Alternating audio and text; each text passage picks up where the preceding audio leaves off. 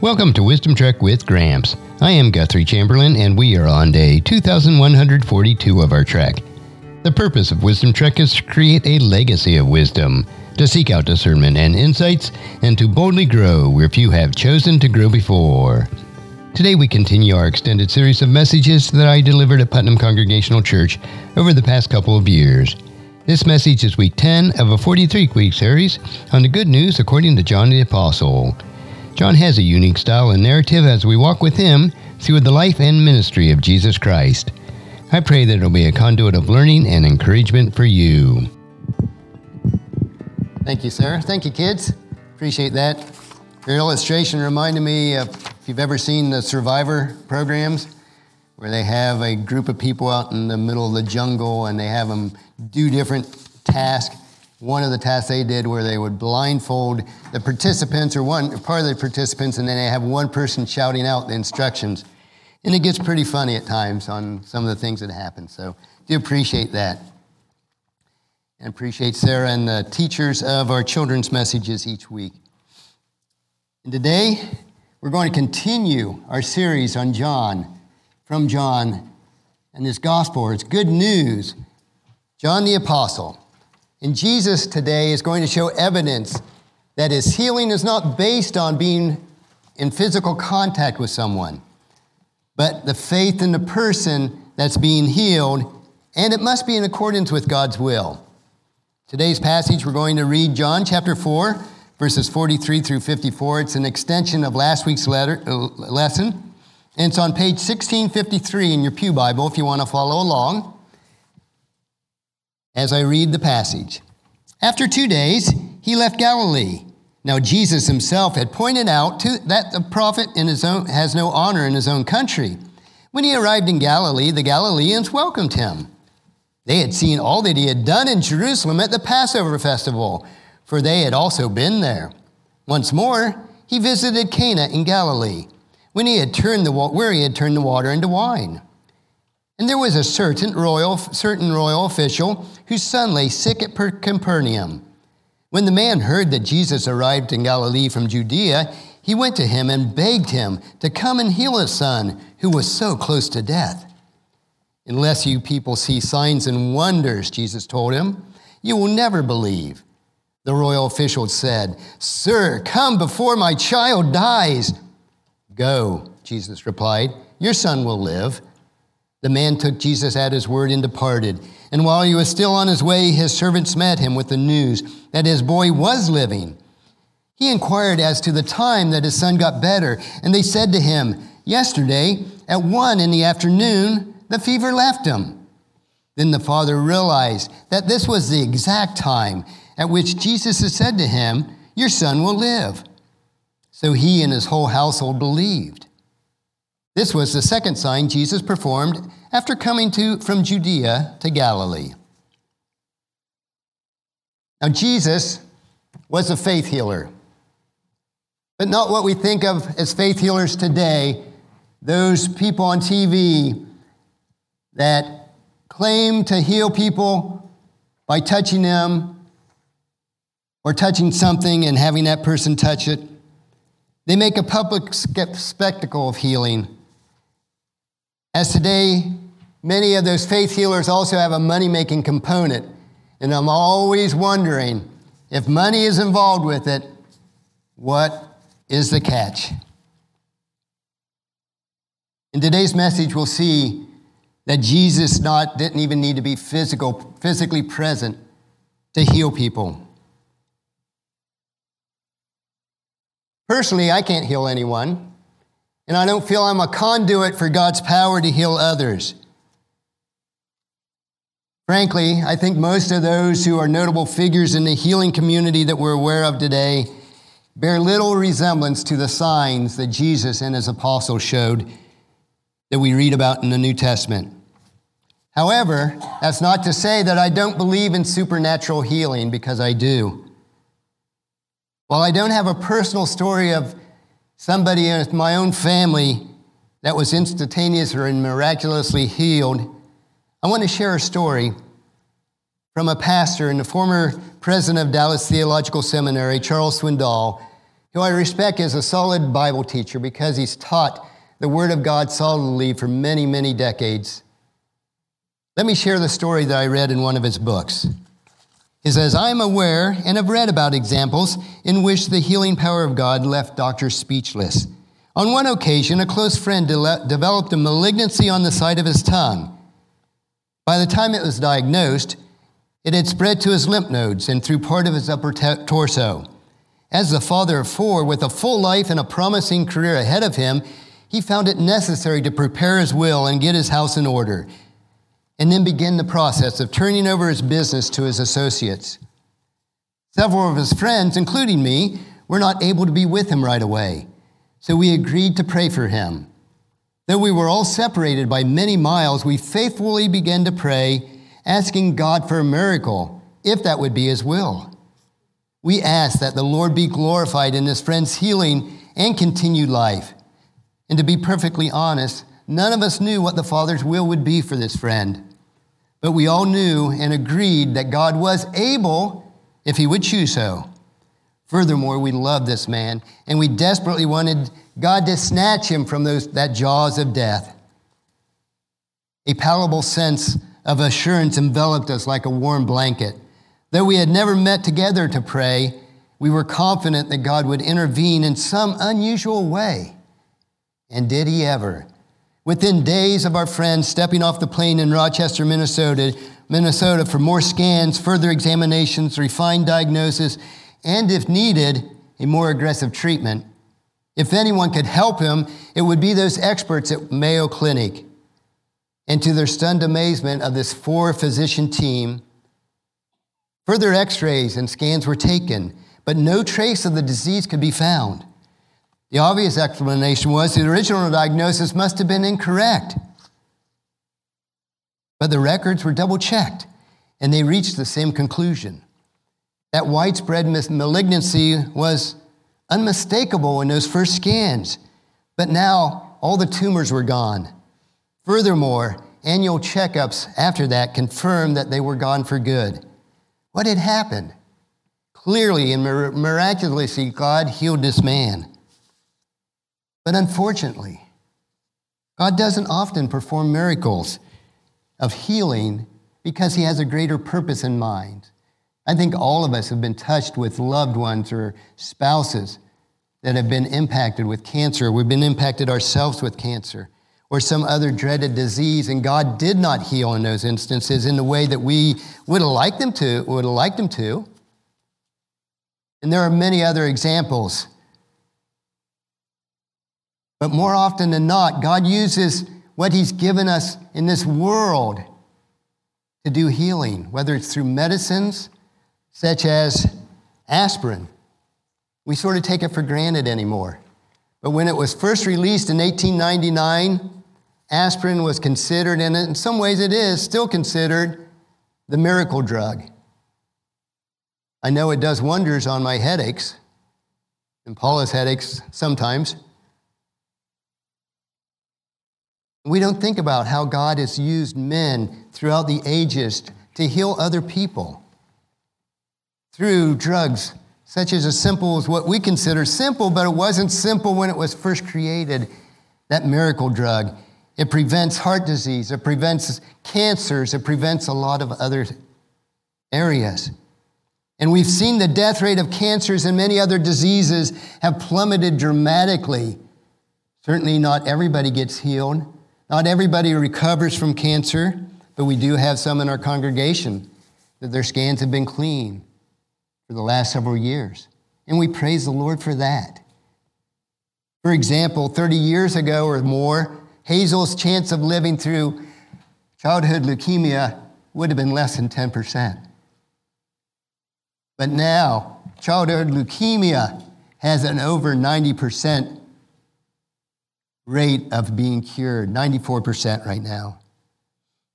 Now, I do a lot of research and a lot of reading on modern technologies and the research that's coming down the pike. I like to stay on top of everything, all these new inventions and stuff. And one area that really fascinates me is that world of medicine. death from cancers and heart diseases, with what's on horizon now, will be virtually eliminated over the next few decades. Even some of the science that was found in the COVID vaccination has been spurred ahead to cover all sorts of cancers and other type of diseases. Through medication, miracles are still happening, all provided by wisdom that's given by God to these humans on earth that He's allowed to prosper and come up with these inventions. Now, admittedly, I only know of a handful of unexplained healings of people that had bodily disease. But make no mistake that God can and still does miraculously heal today, whether it's instantly, like the story that I read you, or whether it's through medicines. But if it happened every day, if everybody we knew became cured from their illness, we wouldn't think of them as miracles any more that we hardly think of aspirin as a miracle drug today. We take it whenever we have aches and pains, we get a headache, we take it. It doesn't cure everything, but it certainly does wonders on a lot of things. But if we happen to cure everything today, we would call them regulars and not miracles. Still, I know many more, though, who have a spiritual healing from a disease called sin, where God changes a person from the inside out and their lives have become reborn. They become a new person. They were dead in sin, and now they're alive to new life. There's no need for us to find somebody who has a gift of healing, supposedly, to make it happen. God has given us unrestricted access to his throne room of heaven, where we are invited to come directly into his throne, the throne of the Almighty, with our pressing matters and our problems and our distressing afflictions. Now, it doesn't hurt if we want to call others who are righteous to come alongside us to pray with us, to lay hands on us and pray, as we're told in James chapter 5. That's certainly a spiritual admonition to do so. But we don't have to have a faith healer to heal us. If God chooses, He can heal us instantly. If He chooses not, then He has a greater purpose in mind. Now, there's no need for us to go to somebody that's trying to make money at our expense. However, we must remember that the Lord's will is to do what He determines is right, which may not be what we want or request. And at this point, our trust is challenged because we struggle with our faith. Why doesn't God heal this person? We've prayed, we've pleaded, but we even saw some, like Jill's relative who had COVID so bad that was on death's door, brought back to life. God does still heal today and we begin our reflection on the scriptures for today, keep in mind that John wrote this gospel decades after these occurrences that he's writing about. This good news.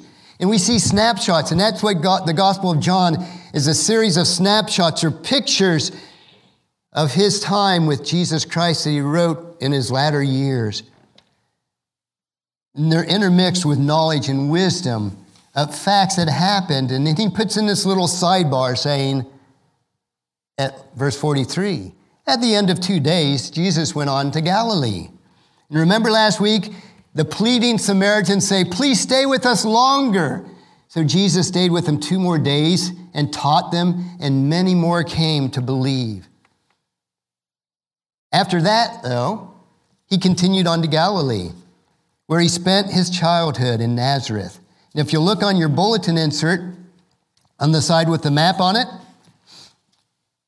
our theme today is faith that matters.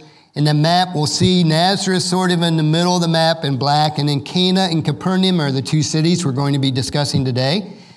Down at the bottom of the map is where Sychar and Mount Gerizim would have been. So he traveled into his childhood territory, his home.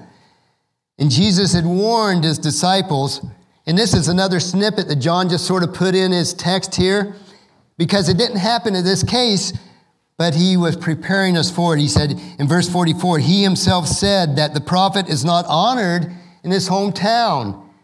And that is, isn't that true? Once people get to know you, even if you've achieved some sort of fame, you're least honored in your hometown among your own people at times. It's funny how that works. Now, he may have mentioned this that because they were going back to his childhood stomping grounds. And in this case, John had been reflecting on the success that they had with those foreigners, those half breeds, Samaritans that we talked about last week. Jesus had great success with. So he was inserting this little verse in here that their not, prophet is not honored in his hometown. He's granting us access to Jesus' inner life. And while the present visit was a pleasant time, among the Galileans who were perhaps now excited because this is at the beginning, toward the beginning of Jesus' ministry. They were excited because his hometown hero was coming back to the area. When people get what they want, belief comes easily. In verse 45, it says, Yet the Galileans welcomed him, for they had been in Jerusalem at the Passover celebration and had seen everything that he did. So they had been to Jerusalem during the Passover. Jesus must have performed some miracles and signs then. And now he was coming back to his hometown, and they were giving him kudos, our hometown hero who heals people. But that's not how it lasted. How will you respond when confronted with truth? When the true Messiah confronts the Messiah of their expectations, who will they choose? In the days ahead, we'll see as we go through John, the clash of the wills, even those that he grew up with now ridicule him in later chapters. Who will they choose? Humans' expectation versus God's sovereignty. Jesus' encounter with this royal official that we're going to read about now illustrates the faith response that Jesus actually desired. Now, John sets the location in Cana. If you find Cana on your map, it's sort of the middle toward the top. And this is where he performed his first sign turning water into wine at the wedding. And the royal official who had been conducting business in Canaan came to him when he heard that Jesus was in Cana. And he tells us that this man's home was in Capernaum. If you'll find Capernaum on your map, it's at the top of the Sea of Galilee, important town on the north shore of the Sea of Galilee, roughly 18 miles away. And it would have taken six hours to walk that distance, or a couple hours if you had a horse or a chariot that you were riding. In verse 46 is, and he, Jesus, traveled to, through Galilee, and he came to Cana, where he had turned the water into wine. There was a government official in nearby Capernaum whose son was very sick. Now, the term, term translated government or royal official is the Greek word basilikos, and it generally refers to something or someone associated with royalty. In Acts chapter 12, it referred to royal clothing and royal territory. In James chapter 2, it refers to the royal law that he was talking about. The man may have been part of Herod Antipas's extended family. However, he was more likely he served in the royal court there in Capernaum. But regardless, he was a man of influence. He was a man of wealth. He was a man of privilege, and he wielded considerable authority in this area. And we can be sure that the, his coming to see Jesus, this lowly rabbi, did not go unnoticed. And his demeanor, though, as a royal official, did not fit his position. His son lay dying in Capernaum, and he begged Jesus to make the journey and that begging was not befitting of a royal official. They didn't beg anyone. In verse 47, it says, When he heard that Jesus had come from Judea to Galilee, he went and begged Jesus to come to Capernaum to heal his son who was about to die. Now, this is a good rendering of the Greek imperfect verb tense. It describes an action that's either ongoing or continuous, repetitive. So, the urgency of the son's illness, the official cast off all his dignity that he had, and he kept on begging, Jesus, please come, heal my son. And it was the verb tense that's used, he's repeated this phrase over and over.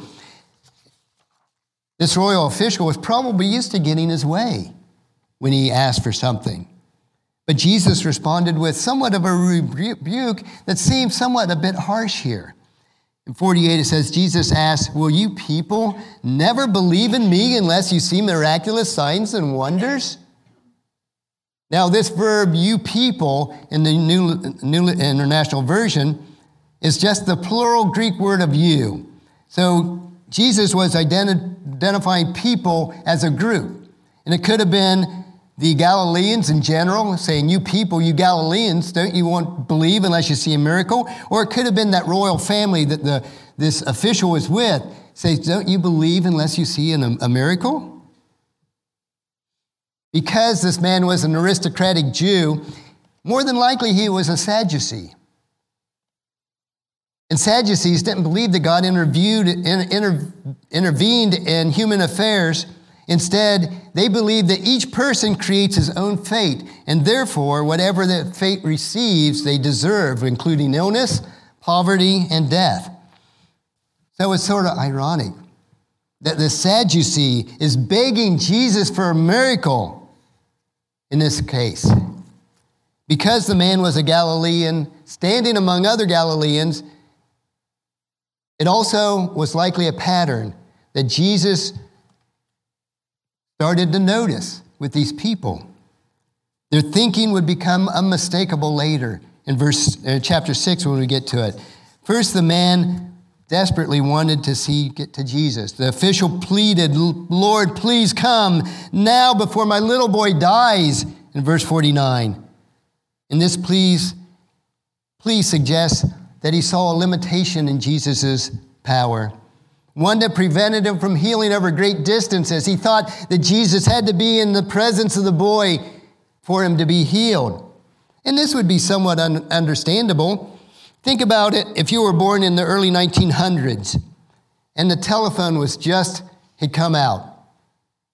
And Thomas Edison announced that he could talk over this wire to somebody in a different room. Well, there's some logic there because although you don't understand it and it appears to be a miracle, that some speaking in this device over here, you could hear them over here. Think about it if you were born in the early 1900s and then somebody showed you a smartphone. And on that smartphone, you could see someone across the entire world and you could talk to them face to face. What a miracle. What an imaginable, unimaginable miracle that would be. To the place where people, like in Paula's mom's condition, she's having a hard time distinguishing between the person being in the room and the person being on the phone. It's a miracle. And that's what this official had in his mind was how can somebody heal my son and he's not even there? There was no precedent for this distance healing. They had so called healers, but they would always have to be in the presence. Furthermore, he presumed, as a royal official would be used to doing, to tell Jesus how to conduct his business, how to conduct that healing, rather than simply trusting in him to care for this son. And more significantly, he sought Jesus as a means to get what he wanted, not as a Messiah who was worthy to be worshiped. But nevertheless, the royal official did not relent. He continued to beg. Facing a desperate situation at this point, at this point, you see, he wasn't an aristocrat. He wasn't an official. He wasn't a Sadducee. He wasn't even a Galilean. Instead, he was a father whose sick boy was ready, about to die. And he was desperate and would do anything as any of us would do for our children. He would do anything to preserve that life. The royal official located Jesus in Cana, but his son lay in Capernaum, 18 miles away. Nevertheless, Jesus healed that man's son with a mere word, proving that distance cannot diminish his power any more than there's any distance between us and our telephone. For pennies, we can talk to anyone across the country, across the world, face to face. Just think of the power that Jesus has in his capacity to heal others. Instead, Jesus used this vulnerable man's state of mind to teach him genuine belief. In verse 50, it says, Then Jesus told him, Go back home, your son will live. And the man believed what Jesus said and started home. He said, in effect, Go about your business. Your son will live. Don't worry about it. I got it covered. That's what Jesus implied. And John says, And this man believed what Jesus said. And that's significant. Belief is a critical feature for it to happen. It's necessary step in order to achieve the belief that Jesus was the Messiah and Savior. When John used the word believe without an object, as in now we believe in verse 42, he described a saving faith to trust in Jesus. The Samaritan said to the woman, We not only believe because what you told us, we now believe because we have seen the Savior for ourselves and have heard his words. And he describes that as saving faith. In the same verse, in verse chapter 3, verse 16, that famous verse uses that same phrase everyone who believes in him. The man believed in Jesus here was an accurate belief, and it was an essential first step, but it's not the same belief in this phrase in verse 50 that we see in the next verse. Clearly, the Lord's word was enough for the Father to believe in his mind that his son may be healed over time or maybe instantly. John said he started home, but it could be translated that he carried on his business because it's the same verb as the Lord used go earlier in the, in the chapter. And someone reading this too quickly might think that he started home immediately. And that was our, my first thought when I started studying this. Or that he departed from Jesus' presence in verse 50. But it means something else. A natural response would be that he rushed home to verify that his son was indeed getting better or, get, or better. But if we examine the details more closely, we see a different twist to this.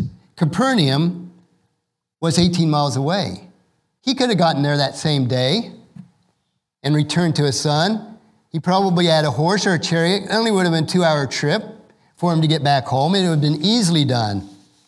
But as mentioned earlier, Capernaum was this distance away. But in verse 51, it says, While the man was on his way, some of his servants met him with the news that his son was alive and well. Note the time of the healing, though, in verse 52. He asked them when the boy had begun to get better, and they replied, Yesterday afternoon. At one o'clock, his fever suddenly disappeared. So his father didn't start out for home right away. It wasn't until the next day he was headed home. Because Jesus had told him, Go about your business, your son will live. And he had enough faith in Christ that he would be true. He had come to Cana to do business. He met Jesus there while he was on business, and so he finished the work that he had come to do. And in verse 53, then the father realized that this was the very time Jesus told him, Your son will live, the exact time. And he and his entire household believed in Jesus. Note the absence of the direct object here. Whereas before he believed the word Jesus spoke that his son would be healed, now he simply believed in Jesus. That kind of faith brings a person in the right relationship to, with God through his son Jesus. It moves beyond that mere acceptance of his message that his son would be healed, to trust in Jesus as that Savior and Messiah, trust him as the Son of God. He and his entire household believed in Jesus. And then John gives us one of those other sidebars, those interludes that he weaves without his gospel. In verse, verse 54, he says, This was the second miraculous sign that Jesus did in Galilee after coming from Judea. The first being changing water into wine at the wedding. And then we know from John's other gospel, or the other gospels accounts of Jesus performed many miraculous signs and wonders throughout Galilee and Judea, and throughout those years, those three years of ministry. And that his growing fame brought multitudes seeking physical and spiritual healing. Before long, the movement to began to form where followers fell behind this rabbi from Nazareth who happened to be a descendant of David. They believed his words and they appealed, appeared to believe in him. But they were also looking for a king to lead them out of bondage. Would they accept the kingdom that he promised instead of being a king today? Or did they want the king of their own making? So, what's the application of this passage? Well, on the other side of your bulletin insert, I have three points here that we want to cover easy believing versus saving faith, and there's three types of belief. The first is just mere intellectual assent. And this type of belief is an intellectual assent to a specific historical fact. For example, some people believe that Jesus Christ, in the same way as they believe in Napoleon or George Washington. They believe that he lived, he was a real person in history, but they're not trusting him to do anything for them today. That's the first type of belief people have. There's a lot of people in the world that have, believe Christ was a person in history, but that's as far as their belief goes. the next is a temporal faith. This type of belief is a step in the right direction, and it is acceptable, and yet it falls short of what we ultimately want our belief to be. For example, we might say that you had a financial faith if you prayed to the Lord to help you with your finances or that you trusted the Lord to take care of your family, so that was a family faith, or to help you make decisions, so that was a decision making faith that you prayed to God for. Or we pray, say, if we're going on a trip, we ask for traveling mercies. That's a travel faith that we might have. All of these are good. However, all of these are temporal. They're not a believing faith. Their faith that God will, we believe enough where God will help us through certain situations in life. And I'll get back to the third point here in a second. John's story of the father's desperate son to see him healed because he is on death's, death's door and restored to health illustrates a difference between that authentic faith, saving faith and the other kinds of belief. When Jesus assured the man that his son will live, the man and his entire household believed in Jesus. He believed that Jesus would grant his request in the first verse, in verse 50. That was temporal faith. But later he realized that the son's miraculous recovery coincided with his word at the exact point in time that he spoke it. And then his entire household believed in Jesus. He then believed that Jesus was the Messiah, accepting all the claims of Christ trusting Him as His Lord and Savior. So let's ask ourselves what is our nature belief? Do we call on the Lord to save us in our finances, to restore our health or the health of one of our loved ones, to keep harm from coming to our family? And if we do that, don't stop. He wants us to come to Him with our everyday cares and concerns, our prayer requests that we bring to His throne. The Lord desires to be an integral part of our life to be part of our daily experience. But don't stop there. Don't let that be extent of our trust, the end in temporal matters. As we go on to point three, the third type of belief is saving faith. Jesus told Nicodemus in John 3 16, This is how God loved the world. He gave his one and only Son, so that everyone who believes in him will not perish, but have eternal life. Each one of us is sick with a terminal disease called sin. And justice demands the punishment for that sin is eternal separation from God. But because Jesus is our Savior, He paid the penalty for that sin that we might have eternal life. He can heal us from the disease of sin by trusting Jesus as our Savior. This is the kind of belief that Jesus calls us to exercise. This is saving faith. And we're going to sing in our last hymn today, He Touched Me. Now, we don't have Jesus present with us like this royal official didn't have Jesus in the presence of his son, but Christ still healed him. In the same way, Christ touches us and heals us from our disease of sin. We would pray that he would heal us from all other diseases in our physical body, but as we grow older, we know that that's not going to happen all the time. But that's what the message today is. There's three types of belief. Yes, we believe that Jesus Christ was a historical figure. Yes, we believe that he will intervene and help us in our daily lives. But most of all, we believe that He is our Savior and He saved us from that disease of sin, just as the knowledge came from this royal official in today's lesson. And then our next chapter for next week's message starts out with this verse in chapter 5. Sometime later, Jesus went up to Jerusalem for one of the Jewish festivals. And this is John intertwining these snippets, these sidebars into his, his good news to give us a picture of flavor. And the followers face another difficult choice because next week we'll learn about a picture of legalism. So I'd encourage you to read chapter 5, verses 1 through 18 for next week's message. Let us pray. Father, we do thank you that you not only came in history, that you not only came to help us with our daily trials and tribulations, and when you choose, you choose to heal, and sometimes you choose not to based on your will. Most of all, we thank you that you came to be our Savior, that you came to save us from that disease called sin, that we might have eternal life with you. We praise your holy name because of this. We pray this in Jesus' precious name. Amen. I pray that this message was a blessing and a time of learning from God's Word. Thank you so much for allowing me to be your guide, your mentor, but most importantly, I am your friend as I serve you through the Wisdom Trek podcast and journal each day. And as we take this trek of life together, let us always live abundantly, love unconditionally, listen intentionally, learn continuously, lend to others generously, lead with integrity, and leave a living legacy each day. I am Guthrie Chamberlain, reminding you to keep moving forward, enjoy your journey, and create a great day every day. See you next time for more wisdom from God's Word.